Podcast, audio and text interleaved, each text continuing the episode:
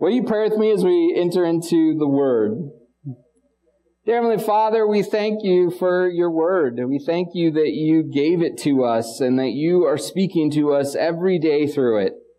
Lord, I pray that as we dedicate this time to look at your Word, to that you will open our hearts and our minds to your Spirit as you speak to us, each individually, where we need to hear it. Father, I pray that you will take this time and, and use my voice to be your voice. Fill it with your Holy Spirit. May it have the power that comes only through you and has nothing to do with me. Father, because we want your will in this next period of time, in all things really, but specifically in this time as we look at your word. We love you and we ask you to be with us as we meditate on you. In your name we pray. Amen. All right. If you have your Bibles and you want to start moving towards John chapter 12, that's where we're going to be at today, uh, so that you're able to follow along. If you don't have your Bibles, there is an amazing sheet in your folder. There you go. That has um, the scripture on it as well. You can follow along there. Um, also, notes. Look at that. I'm learning and improving. Really, it's just a blank sheet that you can write whatever the Spirit leads you to write. All right? All right. so today's passage is, uh, it's kind of a, it's a great passage, but it's a bit of a downer because Jesus is predicting his death. And there's no way to, can, uh, to candy coat that or sugarcoat what this topic is going to be about today. Um, and it seems fitting since we're approaching the time we celebrate and honor his death. But that's going to be where we're going to look at today. But before, you need to understand where John is setting this in his gospel. Okay? So the part of John that this follows is actually what we're going to talk about more specifically next week, which is the triumphal entry into Jerusalem. Okay? It's the moment that we celebrate on Palm Sunday where Jesus is entering into the, into the city and all of the people are lining the streets and they're calling him king and they're laying down palm branches, hence Palm Sunday, palm branches and their cloaks and they're honoring him and, and all of these things. Okay, this is what just has happened in the, in the Gospel of John. Okay, the beginning of chapter 12 is that. Okay, so here he is. Jesus is brought in as the king. Now, that passage concludes with a verse where John says something that, or tells us something the Pharisees say. The Pharisees have always been a bit of a thorn in Jesus' side, and they, and he has definitely been a, a thorn in their side. They have not liked him for, well, at the beginning they kind of liked him, but at the end, they really didn't like him because he was teaching things that were going against sort of the norm that they had been living their whole life. He was teaching about the way to love God in a way that didn't fit with the way the Pharisees understood the law and all this, and they did not like it. And so here he is. He's been brought in as king. The whole city is rejoicing him. And the Pharisees say in verse 19, see, this is getting us nowhere all of their plans and plots that they've put up, put in front of him before. It's getting them nowhere. Look how the whole world has gone after him. Their fear is becoming reality. Jesus is no longer this Jewish phenomenon that has created this crowd that follows him around. He is, he's getting too big for his britches. And it's scaring them. Because all of a sudden, the world, the whole world, because uh, this period that we're seeing in John is right where the Passover is happening. Okay, this is the last week of his life before he's crucified. And he gets brought in as king, and then this is where everybody who is anybody that is a Jew or follows the Jewish God all migrate to Jerusalem if they can to honor the Passover celebration. So here are all these people from the entire Roman the Roman Empire, are here celebrating him as king. And the Pharisees are terrified that they are going to go back and that they're going to completely lose control of the narrative. So they're afraid. And John punctuates that by the beginning of this um, passage we're going to read today. And we'll talk about that as after we finish reading. So if you'll follow along with me, this is John 12, 20 through 33 is what we're reading today. All right? Now there were some Greeks among those who went up to worship at the festival. They came to Philip, who was, who was from Bethsaida uh, in Galilee, with a request. Sir, they said, we would like to see Jesus.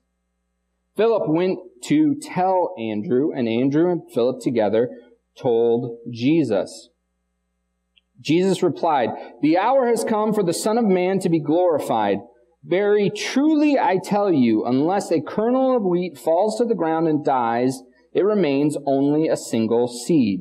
But if it dies, it produces many seeds. Anyone who loves their life will lose it, while anyone who hates their life in this world will keep it for eternal life. Whoever serves me must follow me, and where I am, my servant also will be. My Father will honor the one who serves me. Now my soul is troubled, and what shall I say? Father, save me from this hour? No, it was for this very reason I came to this hour. Father, glorify your name. Then a voice came from heaven. I have glorified it, and I will glorify it again.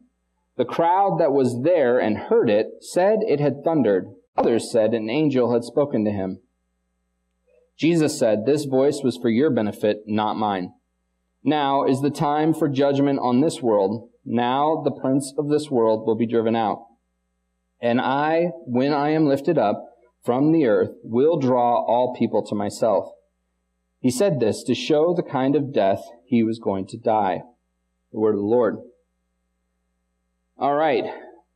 So John is punctuating the fear of the, of the um, Pharisees by immediately moving into a story where some Greeks come to Jesus seeking him. Now, this is Greeks, not Jews who lived other places in the Roman Empire. Uh, they're not dis, uh, diaspora Jews, ones that had been dispersed um, after the exile. They're, that's not what these are. These are true Greeks. These would be considered Gentiles in the Jewish um, people's eyes. They're followers of the Jewish God, that it is believed, but they have come and they are seeking Jesus. So here the Pharisees are terrified that this is going to spread past their little corner of the world to the entire world. And John says, you bet your britches it is. Because some Greeks are going to come and say they want to see Jesus. And they do. They come to Philip. And why did they come to Philip? Probably because Philip is the most Greek of all of the disciples. It says that he was raised in Bethsaida, which is probably the most Greek influenced city in Galilee. Uh, it was a trading community. It had lots of outside influences. He even has a Gentile or a Greek name. Philip is not a Jewish name. Uh, and so he, it, it probably just was an element of comfort. They realized that he was going to come from or understand their worldview. And so they go to him and they say, we want to see Jesus. I didn't talk about this in first service, um, but I'm, you're going to get a little extra here.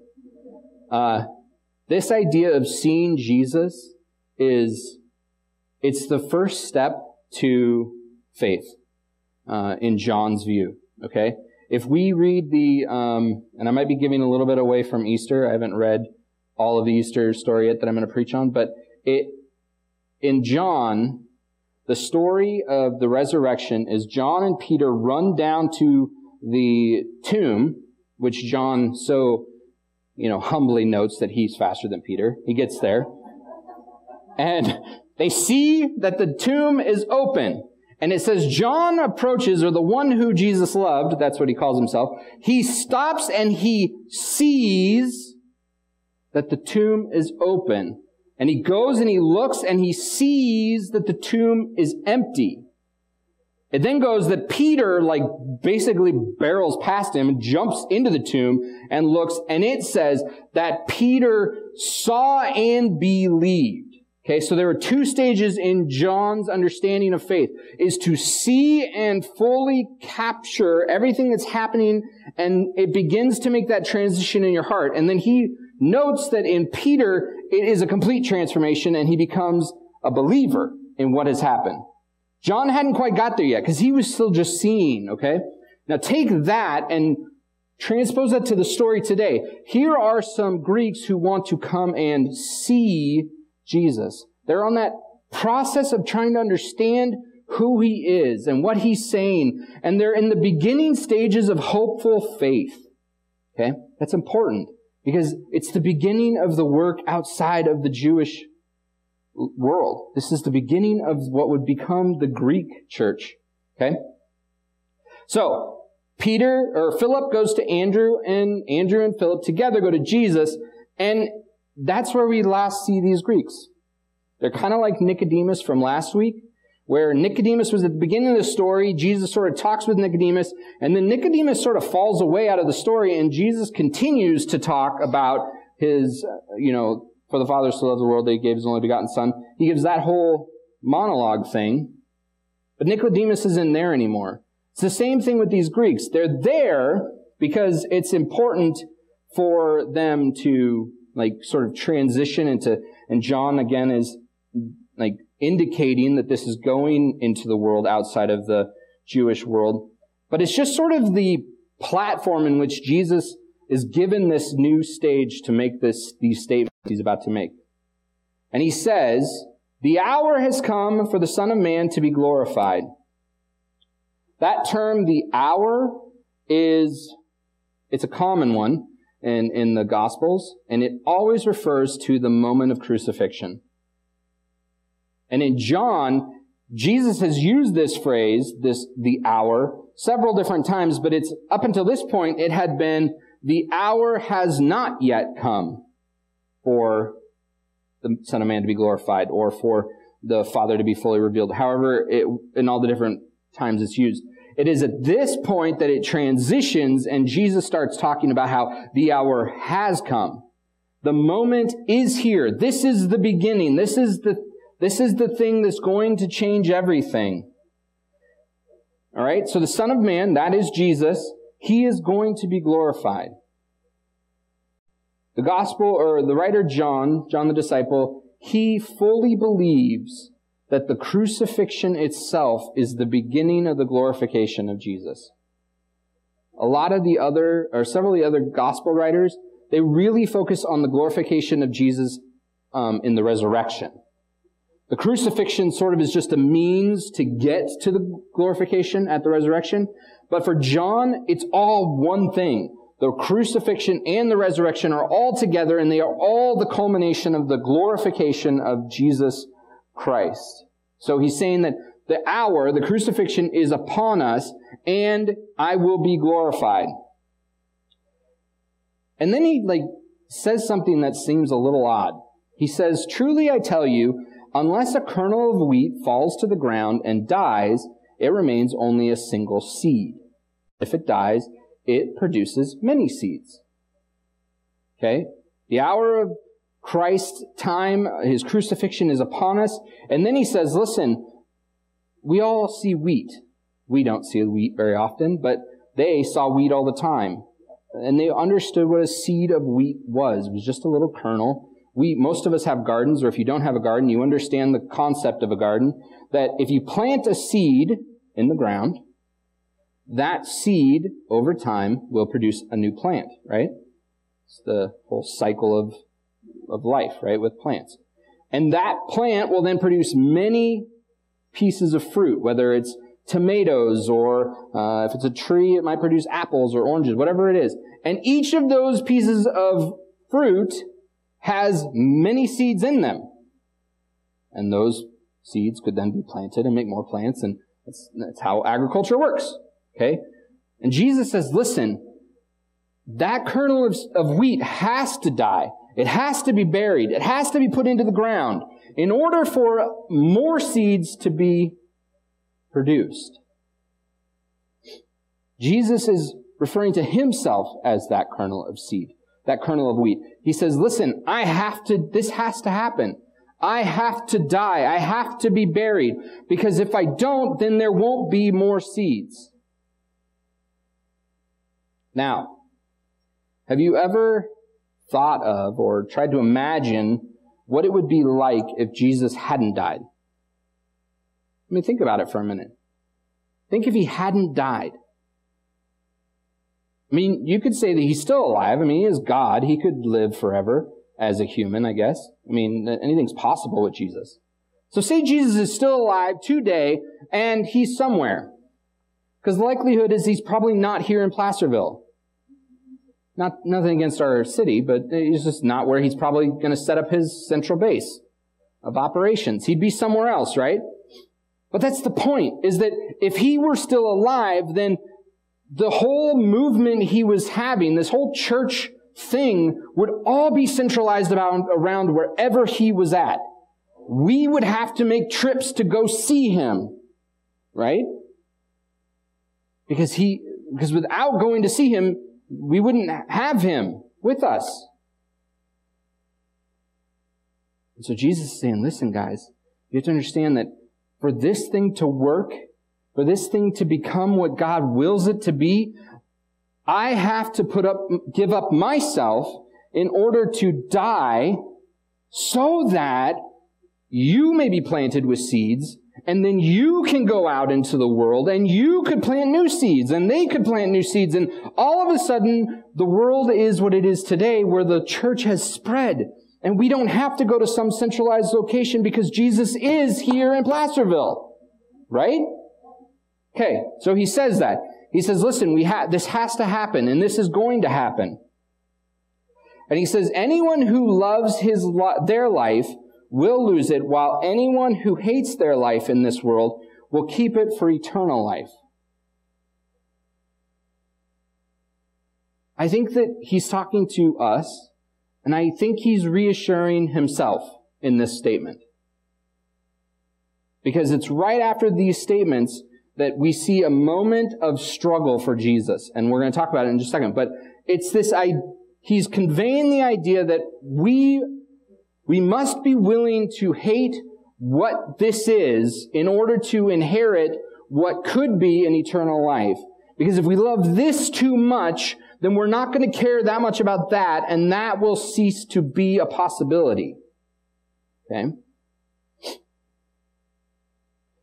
All right? And so then he, he goes on, he talks about the servant who, if the servant follows me, then they will be where I am at. And if they are where I am at, then the Father will honor them. He will glorify them. It is in this moment where the, where Jesus is giving of himself, that is when God truly glorifies him. If Jesus would not have done that, if he would have lived in a selfish mode, God wouldn't have glorified him the way he did. So verse 27 is one version of one of my favorite parts of the Gospels. John, it says, Now my soul is troubled, and what shall I say? Father, save me from this hour? No, it was for this very reason I have come to this hour. Now, this is John's version of a story that m- many of us are familiar with, um, with the Garden of Gethsemane, right? So on, on Thursday night, they had the Passover meal, um, it was revealed that Judas is going to be the betrayer, and he leaves, and and Jesus and the boys go off to the Garden of Gethsemane, and he says, "All right, guys, I need you to stay awake and be on watch while I go pray." And he goes and he prays, and the boys fall asleep, and he prays and he prays, and it's in that moment that we see Jesus' humanity come into the most clear view than I think anywhere else in the Gospels. And it's, the reason I love it so much is because I relate to this part of Jesus' life. Because here Jesus is, and he says those infamous words that we all are aware of, or maybe we're not aware of them, and this is the first time you're hearing them. He literally is praying to God the Father, and he says, Father, please take this cup from my lips. This cup being God's will, this cup being the crucifixion that's going to be happening in less than 24 hours, this, this suffering and pain he's going to endure. He's saying, Father, please take it away. If there's any other way to accomplish your will without me having to endure this treachery, this pain, the suffering, ultimately this death, please let that be. He prays so hard that he breaks the capillaries in his forehead and begins to bleed and sweat blood. Talk about anxiety. Talk about angst. Have you ever been in so much stress that you have broken capillaries in your forehead? I haven't. But if I knew this was coming, I think I could be there. But Jesus concludes that story by saying, the Father, your will be done. Your will be done. Meaning, if, if there's no way for this to be gone, if I must endure this, I will. I will endure it. You see, Jesus at any point could have said no. It's important to understand that. Jesus had as much free will in this as you and I have free will. So when he's going through these things, he could have said, I'm done. I don't want to do this. And this is the moment, this is the one moment we see where he is truly sweating blood over it. But instead of calling it quits, instead of saying, I'm out, this is too much for me, instead of saying, I want my will, God, I want to live, I will serve you, let me create a ministry here, let me centralize a church where I am the, where I'm ministering in your name, let me do it in comfort. He says, Father, your will be done. You see, Jesus lost his life he gave up himself. His self, he selflessly gave up what he loved, which was his life here, in order to do what God ultimately needed him to do. And then he says, we need to do it too. We have to be willing to give up this world for him. Now, when, when Jesus says you have to hate this life, he doesn't mean you have to literally hate everything about your life. What it really is, is it's, you have to be willing to put your will at his feet and say, okay, God, I'm putting it down. Now I want your will, God, in my life. It's, it has to, it's this willingness to put, put away the things that make me necessarily the most happy and say, okay, God, I trust that you have more for me than anything I could come up with on my own. And this is a challenge for us as Christians. I think it's a challenge for us for as all people because um, we can be a bit controlly. We have a sense of control sometimes, right? We, we like the plans we have in place. We, you know, have our different, you know, our retirements plans put together. We know where we want to go and visit. We know how we're going to vacation. We know the steps we need to take in our career in order to get where we think we want to be. And then we say, God, please, we, please let your will be done in my life. But it would be awesome if it would conveniently fit into what my will is. Right? As I'll confess, at times that's how I pray. I want your will in, in my life, God. But man, it would fit so nicely here between 9 and 10.30. Just kidding. But sometimes I pray that way. And it's not how we're supposed to pray. We have to be able to just Put it all down and say, okay, God. Because God promises you that He will give you more than you can imagine. And so when I say we have to put down the things we like and love, it doesn't mean that you're now going to live a life negated by all those things and not having any of that. You're going to have all that and more because God promises you that you will. But we have to be willing to set it down and walk away. We have to be willing to lose it in order to gain what He has. And that's hard for us. So then, after Jesus has this moment where he questions God, God answers. This is the only time in the book of John where the voice of God is heard. We have other places in the Gospels where we hear the voice of God, right? The audible voice speaking out. So in, in the Synoptic Gospels, we have um, when Jesus is baptized, he comes out of the water, right? The sky parts, the Holy Spirit comes down, and we hear the voice of God saying, This is my Son in whom I am well pleased. Right? And then there's also in the story of the Transfiguration, when the disciples are with Jesus on the mountaintop, and Jesus is revealed in all of his true glory. And here he is standing with Moses and Elijah, and they're talking, and the disciples hear God's voice again, confirming who Jesus is. And John doesn't have those two stories in his gospel. But he has this moment where Jesus has told them about what he's about, what he's going to do, how he must die like a kernel of wheat in order for more seeds to be produced and that we must follow suit by living selflessly just as he is about to have to do and then we will gain eternal life and so much more. It's after all of that that God says, I have glorified it being God's name, and I will glorify it again. But the thing that's important is not necessarily what God said to Jesus.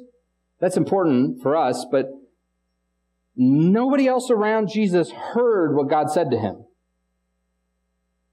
It says that. It says the crowd who was there and they heard it, all they said is that it thundered, which in that culture was a signal of God. God was in the thunder normally.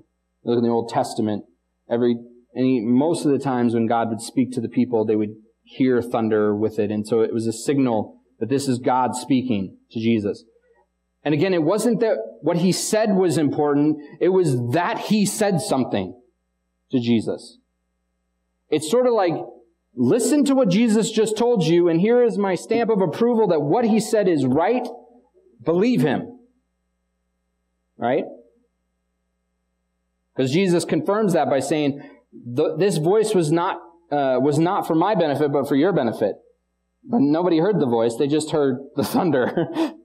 so it's this idea that it wasn't necessarily that God is confirming what Jesus is saying, it's that God is confirming Jesus as who he is. He said, Now is the time for the judgment of this world. Now the prince of this world will be driven out and when I am lifted up from the earth, all the people will be drawn to me. We talked last week about Moses, the story of Moses lifting the snake up on the pole, right? So in, in ancient, uh, Israel, when they were out in the wilderness wandering around and the Israelites were grumbling and complaining about how they really wish they were still in slavery, instead of being freed by God to try to get to the promised land.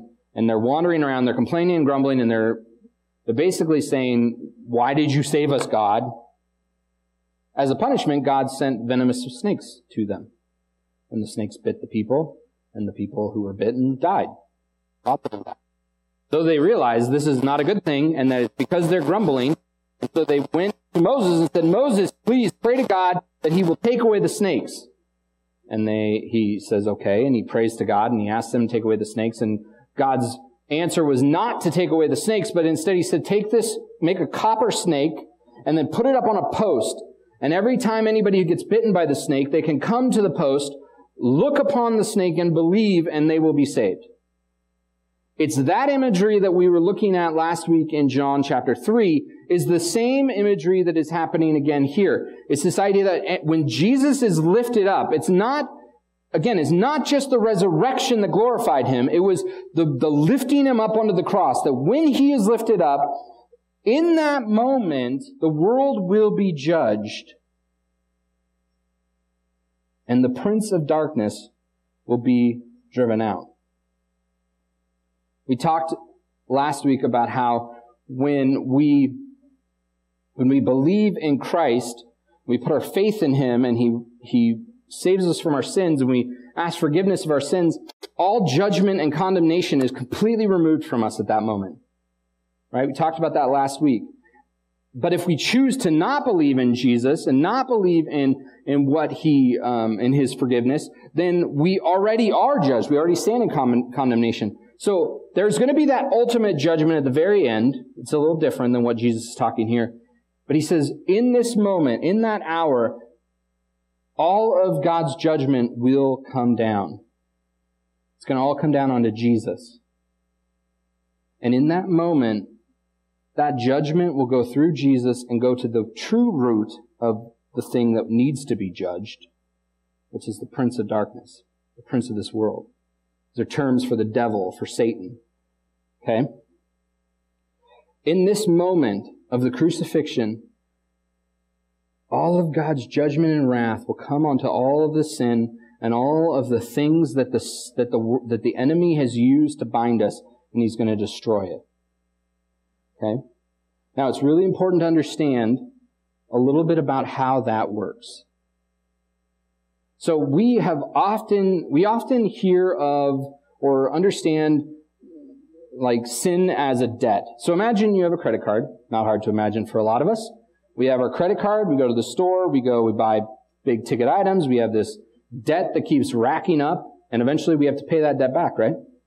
When Jesus died on the cross, um, a lot of people think that what he did is he just erased all of the debt, which is a fair, a fair analogy of how that works. All of the sin that you have committed is gone if you ask for forgiveness. Okay? But here's the problem with that analogy is that there's one more step that needed to have occurred.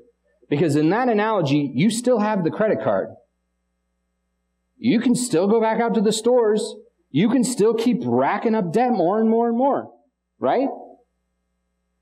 So when the judgment of God came down on in the crucifixion, and it says that the the, um, the prince of the world has been driven out, what actually happened is is that the, the judgment of God came down and the very financial system, bank system, debt system, the very structure in which the world had been um, constructed to keep us in bondage, okay, that was eliminated. We all still have debt, and we all still need to be forgiven. But when we ask for forgiveness at this point, when God erases the debt, if we continue to live for Him, the credit card is broken and you can't get it back. The debt is gone. There's no chance to get more debt. It's, the whole system is broken. It has all been, as John chapter 12 says, been driven out and sent away. Alright? So here we are. We now stand 2,000 years from this point. When we ask God to forgive us of our sins, when we live a life that is fully committed to Him, if we are willing to put our will on the ground in front of God and say, okay, God, this is hard for me, but I'm, I'm stepping back and I want your will in my life. If we're willing to do that daily, minutely, if you need to, if you're willing to do that, then the very system and structure that this, that Satan had used to keep us all bound up, it's obliterated and gone in your life. You can live without fear. You can live without, without any worry of being recaptured. You can live in true freedom. That is the gospel.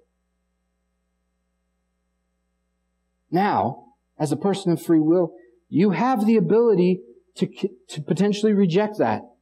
Just as we learned in John chapter 3. It's this constant, if you believe, then you have no condemnation. But if you choose to not believe at any point, even if at one point you were, then you bring condemnation back upon yourself. Because it is only through faith that we receive freedom. It is only through our willingness to lose this life and when I say that again, it's just whatever it is I had planned for this life. And I'm willing to put my hands out and say, okay, God, what do you have for this life? What is your plans for my life? That we are truly free. How often do we actually let the will of God guide us? We can pray it and we can really try our hardest. But really, and I'm, I'm preaching to myself just as much as I'm preaching to anyone else. Really, it could just be to me right now. How often do we just, we just say, okay, all of my plans, all of my hopes and my dreams, Lord, you have so much more for me. Please take what I have and give me what you have. And give me the strength to not pick that back up again. Give me the strength to walk into the places that potentially might be uncomfortable for me. Give me the words to say to the people when I don't know the words to say. Help me love those who really don't deserve my love. And when we do that, when we do that, we plant new seeds of Christ's love into new people. Because Christ had to die so that after he rose from the dead, after he went back into heaven, the Holy Spirit could come, could fill these 12 men with their, with the true seeds of who Christ was, so that those 12 men could then go out and ultimately change the world around them. So here's the deal. Here's my challenge for you. It's a challenge for me too. If those 12 guys could change the whole world, what could our church do in Placerville? If we lived the life God truly and fully meant for us to live, we could change it. We could change it for God. We could bring love and light into the darkness. And I don't think God would make us, would have us stop in Placerville. I think we could change our county. I think we could potentially change our state or our world. However, wherever God wants it to end, He can. But I'm on board. And I hope you'll join me. And it will be a challenge. Will you pray with me? Father,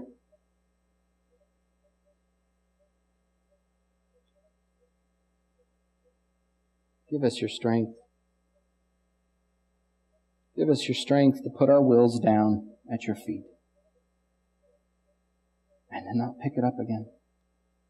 Because that is so, so, it's easy to do it and to just pick them up again and to go back about our lives, but it's so hard to really just leave them. Fill us with your will. Father, fill us with your spirit and guide and direct us. Lead us. May we be sensitive to your spirit. Father, and for those people out there who maybe you're hearing this and they don't even know anything about what it means to put down their own will, or they don't even know what it means to be a follower of you. Father, I pray that you will guide them and direct them. Help them to ask you for forgiveness for their sins. Fill them with a supernatural faith in you. Transform their lives, transform our lives, transform our church. Let us be an active participant in transforming our community. Because it is desperate for you. And we want to be where you are and in the movements that you're making.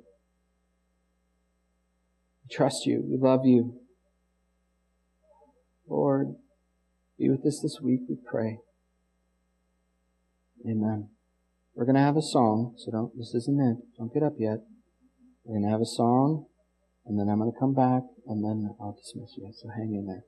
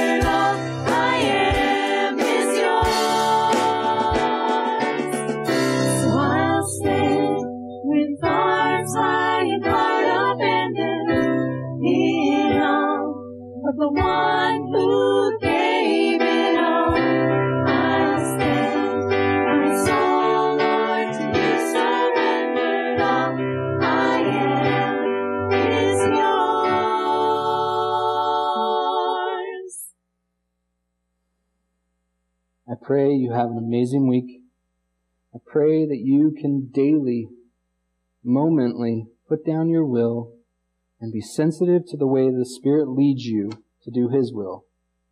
And I'm going to join you in that. Have a great week. We'll see you next week. All right?